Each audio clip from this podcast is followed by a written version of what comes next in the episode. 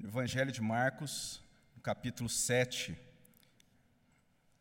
Texto da nossa meditação nessa manhã, Evangelho de Marcos, no capítulo 7, versículos de 1 a 23.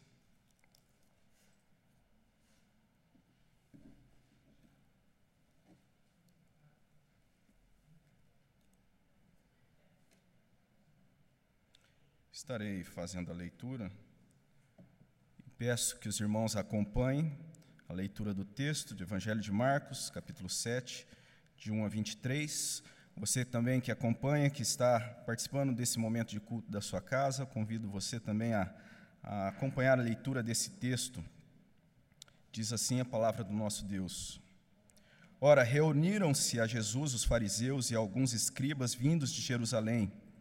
E vendo que alguns dos discípulos dele comiam pão com as mãos impuras, isto é, por lavar, pois os fariseus e todos os judeus, observando a tradição dos anciãos, não comem sem lavar cuidadosamente as mãos quando voltam da praça, não comem sem aspergirem, e há muitas outras coisas que receberam para observar, como a lavagem de copos, jarros e vasos de metal e camas. Interpelaram os fariseus e os escribas: Por que não andam os teus discípulos de conformidade com a tradição dos anciãos, mas comem com as mãos por lavar? Respondeu-lhes: Bem profetizou Isaías a respeito de vós, hipócritas, como está escrito: Este povo honra-me com os lábios, mas o seu coração está longe de mim e em vão me adoram, insinuando doutrinas que são um preceito de homens. Negligenciando o mandamento de Deus, guardais a tradição dos homens. E disse-lhes ainda: Jeitosamente rejeitais o preceito de Deus para guardardes a vossa própria tradição. Pois Moisés disse: Honra teu pai e tua mãe, e quem maldisser a teu pai e a tua mãe, seja punido de morte.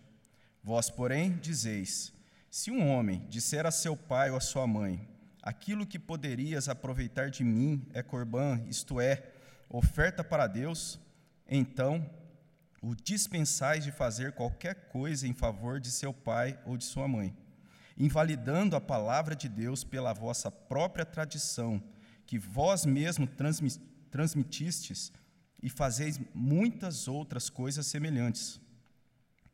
Convocando ele de novo a multidão, disse-lhes: Ouve-me, todos, e atendei. Nada há fora do homem que, entrando nele, o possa contaminar, mas o que sai do homem é que o contamina. Se alguém tem ouvidos para ouvir, ouça. Quando entrou em casa, deixando a multidão, os seus discípulos o interrogaram acerca da parábola. Então lhes disse: Assim vós também não entendeis? Não compreendeis que tudo o que de fora entra no homem não o pode contaminar? Porque não lhe entra no coração, mas no ventre, e sai para lugar escuso? E assim considerou ele puro todos os alimentos. E dizia: O que sai do homem, isto é o que contamina.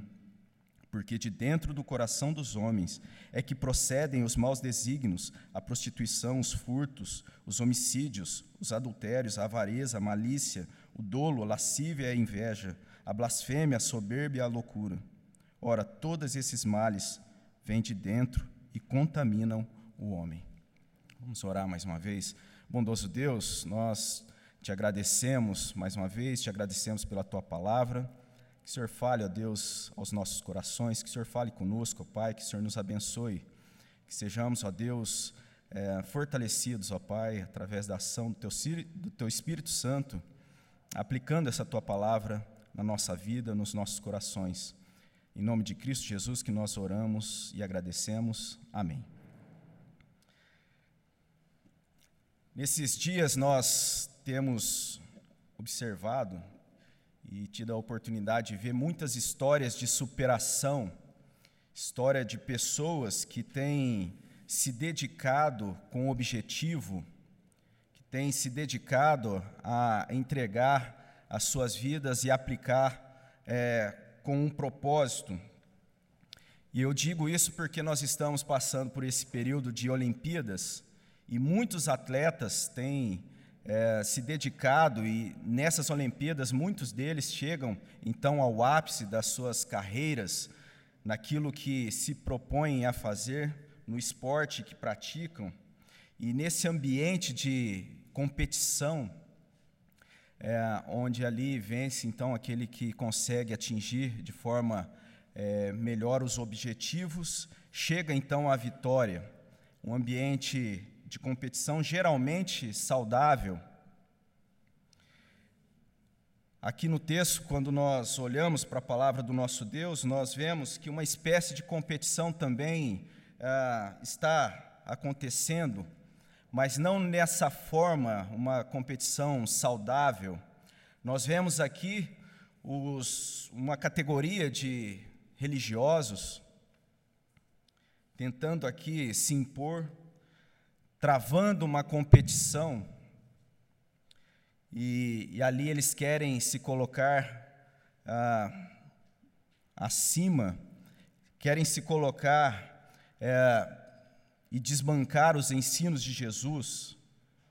Jesus está mais uma vez aqui aplicando a pregação do Evangelho, a exposição. Então, chega alguns escribas e fariseus como nós temos aí no verso de número 1 aí do capítulo 7.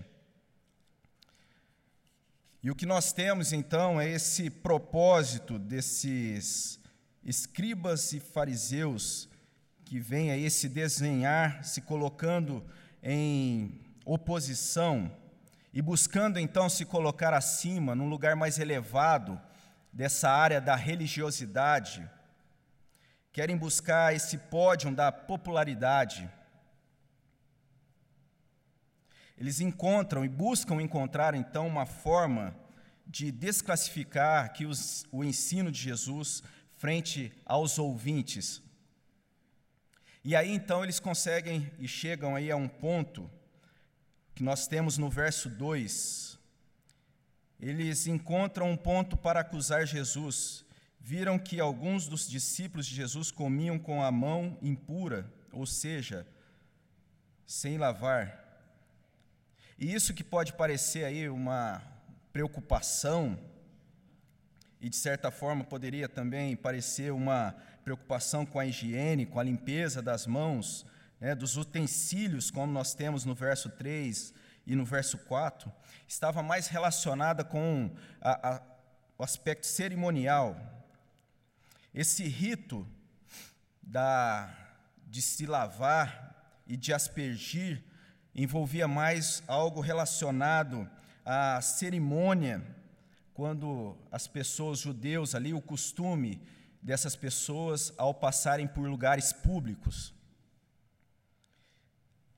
Envolvia principalmente o exercício é, quando então, tinham contato com pessoas que não eram judeus, e ali isso, esse sinal que aparentemente demonstra aí uma imagem de pureza, era, no entanto, uma diferenciação com relação a outras pessoas. E aí, então, nesse ponto que esses escribas e, fariseus estão procurando descredenciar os ensinos de Jesus. É nessa situação que eles procuram se colocar como melhores que Jesus. Então nós temos aí Jesus trazendo uma palavra, trazendo algumas verdades que vão manifestar uma conformidade com o amor, com o seu amor, e não como aqueles escribas e fariseus estavam fazendo, buscando então trazer essa imagem, essa competição. Jesus então vai trazer ali alguns pontos que deveria estar na conformidade da vida de pessoas que realmente são crentes em Deus, crentes de coração, não meramente competidores tentando buscar ali algum, alguma relevância, buscando se colocar de alguma forma como melhores. E aqui nós podemos pensar num primeiro aspecto aqui que Jesus traz nesse, nesse ensino, que é a coerência de palavras e coração, quando nós olhamos aí para o verso 5 até o verso de número 8. E aí nós podemos ver facilmente que Jesus vai apontar para a atitude daqueles escribas e fariseus, que na verdade esses escribas e fariseus deveriam então ser defensores como líderes religiosos, defensores da verdade, mas aqui estão meramente sendo orientados pelo tradicionalismo, pelo regimento da tradição. Aqui nós podemos ver que esses escribas e fariseus, anteriormente, eles já chegam nesse momento, nesse, uh, nesse momento aqui que está sendo demonstrado, com, uh, com algum tipo de concepção anterior, com um objetivo definido, que era ali desbancar o ensino de Jesus. Mas não só isso, eles chegam também com um julgamento, eles fazem uma oposição como liderança, que o papel que exerciam de líderes, eles deveriam orientar o povo, fundamentado primeiramente na orientação da palavra, mas não é isso que acontece. Os escribas, eles eram responsáveis é, responsável de, de, de, ensinar as escrituras para, para o povo, eles eram professores da lei, tinham um grande domínio intelectual. Os fariseus surge ali no meio do povo de Deus com a ideia de cuidar do zelo ali, do cumprimento e da obediência. E inicialmente eles exerceram então um importante papel historicamente no meio do povo de Deus porque trabalhavam para combater muitos dos ensinos errados que apareceram trazidos por povos pagãos. Então, quando surge uh, esse o, o farisaísmo, eles tinham essa prioridade de manter uh, o zelo para os costumes.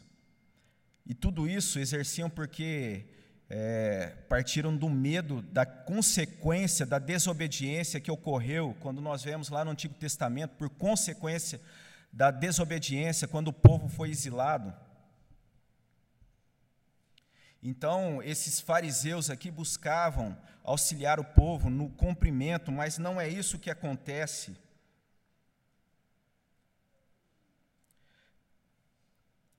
Nós também não podemos olhar simplesmente como, é, numa totalidade, esses escribas e fariseus como meramente, aí, de forma genérica, como é, esse, um povo simplesmente arrogante na sua totalidade. Mas aqui, quando nós vemos aqui o que é trazido no texto, na palavra de Deus, é dessa forma que eles são caracterizados. Porque o objetivo é trazer na mente do leitor essa forma e denunciar esse aspecto de uma religiosidade aparente que era ali demonstrada nas ações desses escribas e fariseus. Uma piedade só de aparência. Então, sempre estarão sendo aqui trazidos na palavra de Deus, carregando essa, essa imagem, uma imagem negativa. Aqui nós vemos que eles demonstram essa, é, essa competitividade, com esse desejo de estarem se colocando como melhores diante do, do povo ali que estão ouvindo a Jesus. E Jesus vai chamar essas pessoas de hipócritas, porque se apresentam com uma grande é, contradição. Deveriam ser mestres, ensinar a palavra de Deus, mas, no entanto, estão procurando e agindo de forma incoerente e a grande incoerência é, é dita aí no verso 6, quando Jesus chama esses escribas e fariseus de hipócritas.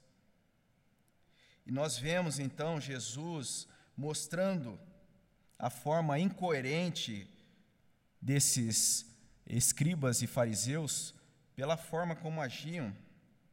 E aí ele traz então um texto lá do profeta Isaías, e Jesus vai dizer: Bem profetizou Isaías a respeito de vós, hipócritas, como está escrito: Este povo honra-me com os lábios, mas o seu coração está longe de mim.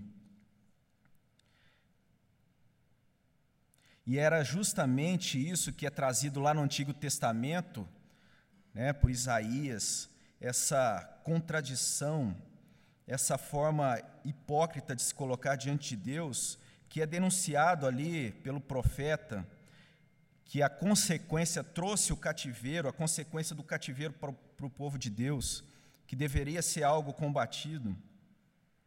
Uma grande incoerência. Então Jesus vai despertar aquilo que deveria ser o correto, aquilo que é algo é, que deveria ser aplicado aos corações daquele que realmente é verdadeiramente é, religioso diante de Deus, apresentando então uma coerência de palavra e coração. Isso porque Deus conhece as palavras dos nossos lábios e dos lábios antes mesmo que elas sejam ditas. E não somente isso, mas Deus conhece o coração, Deus conhece os nossos, os, os nossos corações. Isso nós podemos ver também na passagem lá de 1 Samuel, na escolha do rei Davi. E ali então é dito para o profeta Samuel: Porém, o Senhor disse a Samuel: Não atentes para a sua aparência, nem para a altura, porque o Senhor não vê como vê o homem. O homem vê o exterior, porém o Senhor o coração. E isso Jesus começa a aplicar. Jesus aqui também ele não pode ser visto de uma forma assim como se fosse é, um revolucionário.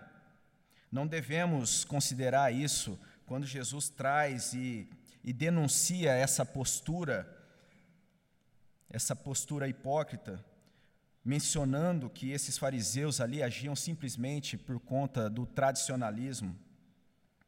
Mas o que Jesus está aqui combatendo é uma forma de tradição que é cobrada por esses escribas e fariseus que não apresentam uma coerência com a própria lei.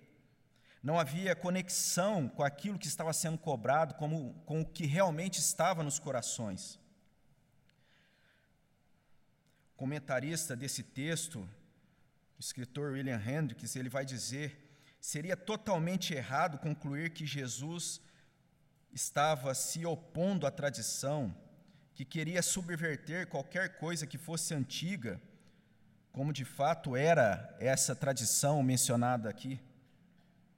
O que Jesus combatia era que os ensinamentos ou regras feitas feitos por homens entrasse em conflito com a lei divina. Ele, Jesus, era tradicional no melhor sentido do termo, pois percorria todo o caminho de volta até além da tradição errada, encontrava a revelação, a revelação original do Pai. Ou seja, Jesus aqui, ele buscava realmente o fundamento da tradição de uma forma correta e fundamentada na revelação de Deus. E isso pode ser comprovado na própria palavra, quando nós olhamos, por exemplo, em Mateus 5,17, quando Jesus é, diz ali: Não pensais que vim revogar a lei ou os profetas, não vim revogar, vim para cumprir. Porque em verdade vos digo: até que o céu e a terra passem, nem um tio, nem um i ou um tio jamais passará da lei até que tudo se cumpra. Ou também em Mateus, o que é dito é, nas palavras aqui de Jesus, quando é, ele fala ali à multidão, Mateus 23, no verso 2: Na cadeira de Moisés se sentaram os, os escribas e os fariseus. Fazei e guardai, pois, tudo quanto eles vos disserem. Porém, não imitais, não imiteis nas suas obras, porque dizem e não fazem. Ou até mesmo aqui no Evangelho de Marcos, quando Jesus diz que por causa da dureza do coração, Deus deixou escrito o mandamento, porém, desde o princípio da criação, Deus fez homem e mulher, por isso deixará o homem o seu pai e sua mãe e uniciar a sua mulher, e com a sua mulher serão os dois uma só carne de modo que não são dois, mas uma só carne. Portanto, o que Deus juntou, não separem o homem. Então, são vários aspectos que mostram Jesus como alguém fundamentalmente tradicional, mas tradicionalmente ligado à verdade da palavra de Deus. Princípios tradicionais, bem fundamentados, que partem da origem em Deus, a sua revelação, que deveria ser aplicados de forma verdadeira e íntegra na vida de cada pessoa, de cada crente de coração. E a, isso nos remete, então, a, a essa postura tradicional que deve se fundamentar na, igre, na vida da igreja, na agenda de uma igreja tradicional como a nossa, uma coerência entre a tradição e uma coerência na palavra e no coração, não na forma aí como é vista na vida e naquilo que estava sendo apontado ali pelos escribas e fariseus, como nós temos aí no capítulo 7, verso 8 de, verso 8 de Marcos, negligenciando o mandamento de Deus e guardando a tradição de homens. Aqui existe a necessidade de nós olharmos como povo tradicional, igreja, que recebe então essa, esse rótulo, né? essa forma de ser tratado, reformados, conservadores, para que isso não seja simplesmente um rótulo, para que seja algo realmente verdadeiro. O nosso modelo conservador que seja consistente, estabelecido na verdade, na palavra, aplicado na vida da igreja de forma coerente, uma coerência de palavra e coração, de palavra e coração convertido a Deus. Mas nós podemos também ver aqui não só essa coerência de palavra e coração sendo apontado, mas uma coerência de pensamento e coração. O verso 9 diz o seguinte: Disse-lhes ainda: Jeitosamente rejeitais o preceito de Deus para guardardes a vossa própria tradição. E aqui eu destaco esse termo jeitosamente na nova tradução linguagem de hoje, uma outra tradução aí desse texto vai dizer: vocês arranjam sempre um jeito de pôr de lado o mandamento de Deus para seguir os seus próprios ensinos. Na nova versão internacional, esse verso 9, esse termo jeitosamente vai ser traduzido da seguinte forma: vocês estão sempre encontrando uma boa maneira de pôr de lado os mandamentos de Deus. Uma outra tradução ainda diz: Quão belamente vocês deixam de lado os mandamentos de Deus para estabelecer sua própria tradição. Então, esse jeitosamente que nós temos aí no verso 9, traz essa ideia de que eles eram bons em dar um jeitinho para rejeitar o mandamento e fazer as coisas como eles mesmos se interessavam, seguindo os próprios interesses. E esse termo pode ser traduzido aí no original por Carlos, que significa bons. Então, de certa forma, eram bons esses escribas e fariseus. Mas bons em quê e de que forma eles eram bom, bons? Eles eram bons em usar a tradição, eram bons em dar um jeitinho para descumprir os mandamentos e faziam isso de forma jeitosa, com aparência de correto. E Jesus ele vai usar um exemplo aqui, ele vai trazer um costume que era quando um filho negava ajuda aos pais. Quando, no caso, esse filho aí, ele possuía alguma posse, algum bem que poderia ser usado ali para ajudar os seus pais, ele dizia simplesmente que era corbã, e aí vai ser explicado no verso 11 o que significa, o que significa esse termo, que é oferta ao Senhor. Então, esse filho, segundo ali o costume errado, antibíblico, ele simplesmente fazia isso descumprindo o quinto mandamento de honrar o pai e a mãe, dizendo que aquilo que ele possuía era para a glória de Deus. Então nós vemos essa incoerência de pensamento, além de estar presente naquilo que esses escribas e fariseus falavam, a incoerência de palavra dos seus lábios, nós temos então essa incoerência na estrutura de pensamento. Eles de desenvolvem essa capacidade de formular estratégia para descumprir algo que expressamente está sendo indicado na palavra de Deus.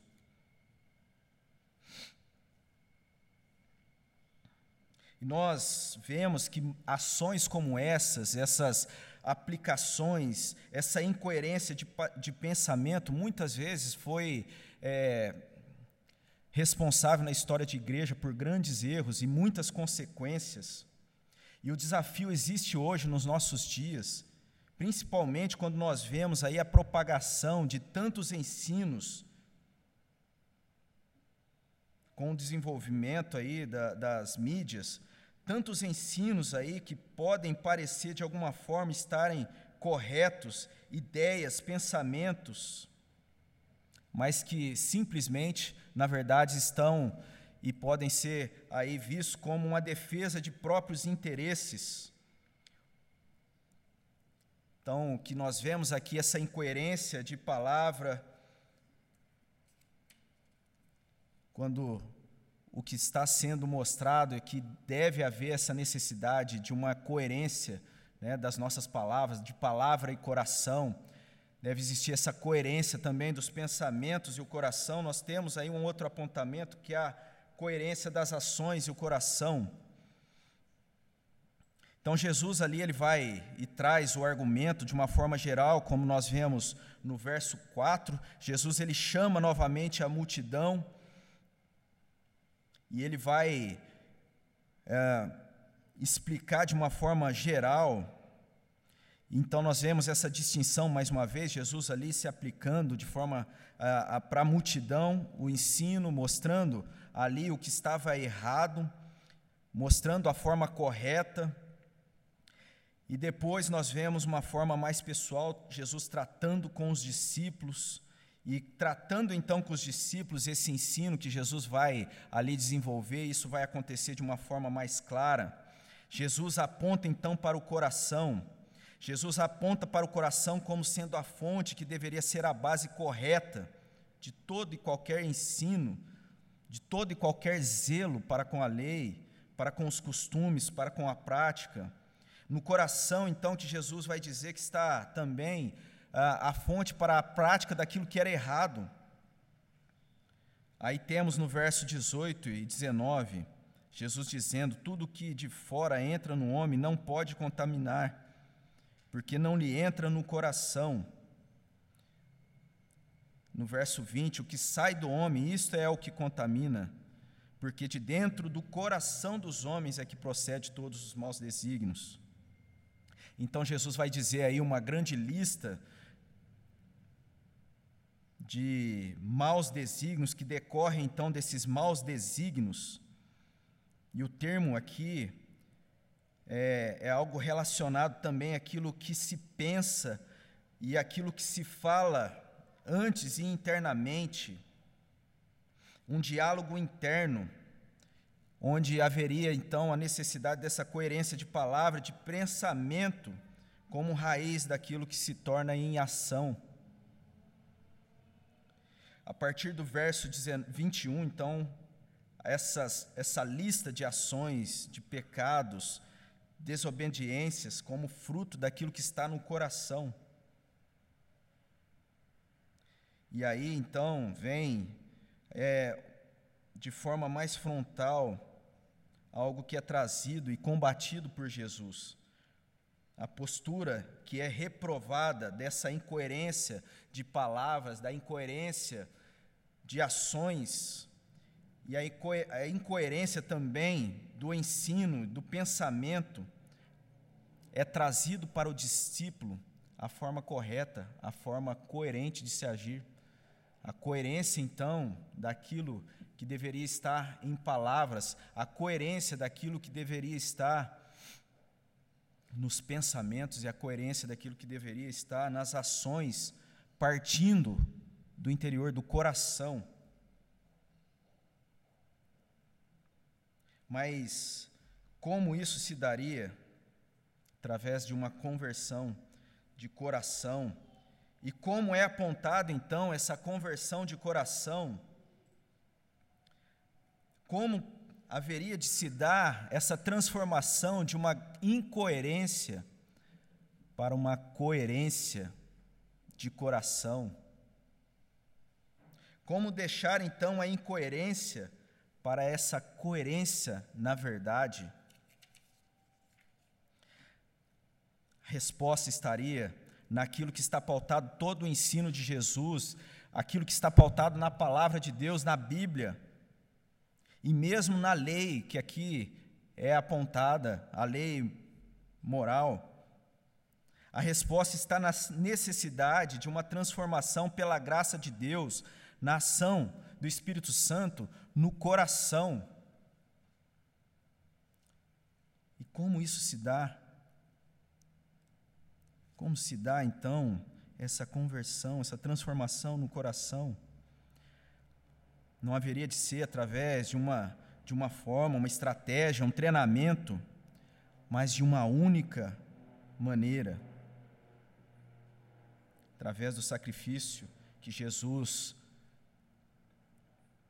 ofereceu na cruz, unicamente nele consiste a conversão verdadeira que resulta então nessa coerência de vida, de fé, de palavra, de pensamento e de ações.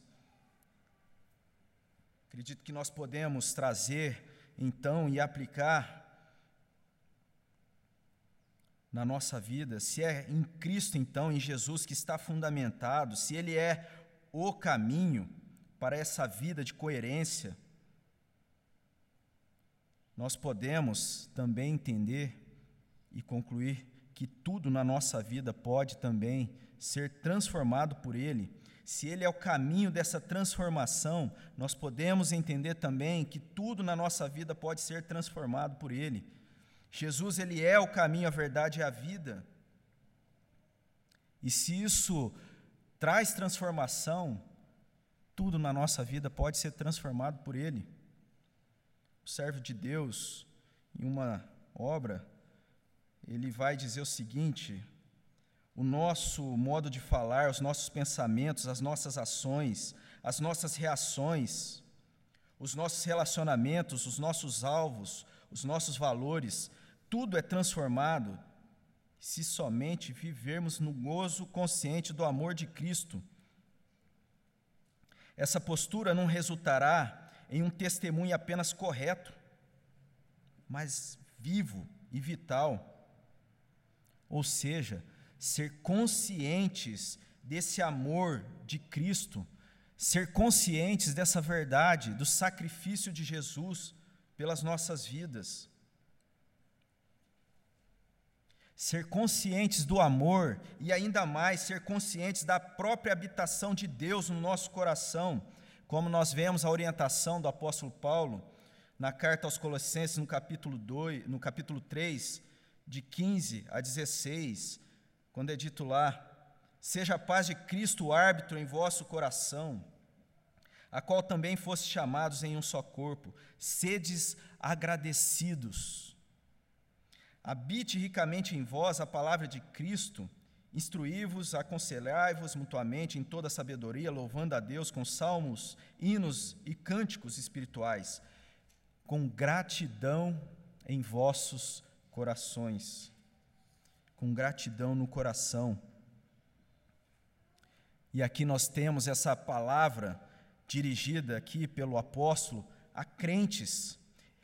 Paulo aqui está falando de transformação algo que transforma, uma transformação, não simplesmente para aquele que ainda não teve um contato com a obra salvadora, mas uma transformação daqueles que já vivem esse amor de Deus, que já têm esse conhecimento. conscientes dessa, desse amor de Deus, transforma, transforma a nossa vida, traz coerência de fé em gratidão a Deus. Nós temos aqui a orientação de Jesus para esses discípulos. Nós temos aqui, como nós acabamos de ler, essa orientação do apóstolo Paulo para a igreja. E nós temos nessa manhã também essa direção da palavra que nos aponta para a coerência em fé, uma coerência constituída de uma conduta em maturidade estabelecida em gratidão ao amor que Deus tem pelas nossas vidas. E aí nos surge a pergunta: como então é, nós podemos ser gratos num contexto como nós vivemos, de pandemia, de tanta tristeza, contexto talvez de crise econômica? Como ser gratos em qualquer situação de dificuldade? E eu acredito que a resposta é nós está em sermos nós conscientes e gratos pelo amor que Deus tem por nós, que não poupou seu filho para morrer na cruz por nós. Ter no nosso coração há uma pergunta que é feita pelo apóstolo Paulo também, uma pergunta no capítulo 8, a carta aos Romanos, que diz: Quem nos separará do amor de Cristo? Será tribulação, ou angústia, ou perseguição, ou fome, ou nudez, ou perigo, ou espada? Qual é a resposta? Nada nos separa do amor de Deus. O mesmo apóstolo Paulo continua: em todas essas coisas, porém, somos mais que vencedores por meio daquele que nos amou. E é nessa verdade, nesse amor, na gratidão a esse amor, então, que nós podemos viver de forma coerente a nossa vida, uma coerência de fé nesse amor, em qualquer situação. No amor de Deus que é revelado em Cristo nossas vidas, nós somos mais que vencedores. Ao contrário daqueles escribas e fariseus ali que estão querendo competir, se colocarem como melhores, mais populares, nós que nós encontremos no amor do nosso Deus essa verdade, que nós, nele nós somos mais que vencedores, sendo crentes de coração, uma coerência de palavra e coração, falando a verdade com coerência, como reflexo daquilo que é verdade na nossa vida, uma coerência de pensamento, sendo bons não em articular algo para desobedecer aquilo que está no preceito de Deus, mas sendo bons diante de Deus, buscando sim a obediência ao nosso Deus, uma coerência nas ações, uma coerência de ações e coração, como fruto de uma vida que é transformada por essa graça no amor do nosso Deus. Essa é a missão da igreja em um mundo que apresenta tanta incoerência, que a igreja tenha esse testemunho de coerência de vida convertida, uma vida de conversão verdadeira, uma vida de é, que reflita essa, esse povo realmente convertido de coração. Amém? Vamos orar mais uma vez. Bondoso Deus, que o Senhor aplique a tua palavra na nossa vida, na nossa caminhada, no nosso coração, nos dando capacidade, ó Pai abençoando, ó Deus, de forma que a gente tenha sempre essa consciência do teu amor pelas nossas vidas, naquilo, ó Deus, que foi revelado, ó Deus, esse amor tão grande, ó Pai, na, na ação e na obra do nosso Senhor Jesus na cruz, ó Pai. E assim, ó Deus, na gratidão do seu amor, nós venhamos, ó Deus, a viver de forma coerente, ó Pai, nas nossas, na nossa palavra, ó Deus, no nosso pensamento, na nossa conduta, na no, nas nossas ações. Nos abençoe nesse sentido, ó Pai. Nós clamamos ao Senhor, ó Deus, que o Senhor nos capacite no Teu Santo Espírito, ó Deus, em nome de Cristo Jesus, que oramos e agradecemos. Amém. Amém.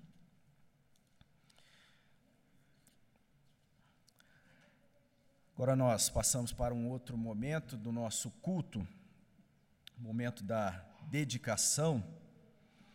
Então, nesse tempo de pandemia, das restrições em que temos enfrentado aí com as normativas de distanciamento, a nossa igreja ela provê aí alguns meios para você, principalmente que não tem aí é, podido participar então dos encontros é, presenciais a nossa igreja tem disponibilizado você de participar também com a sua oferta, com os seus dízimos, através da transferência eletrônica. Né? Você pode aí, através do aplicativo do seu banco, fazer então uma transferência, também através do serviço de internet bank, ou mesmo através do Pix,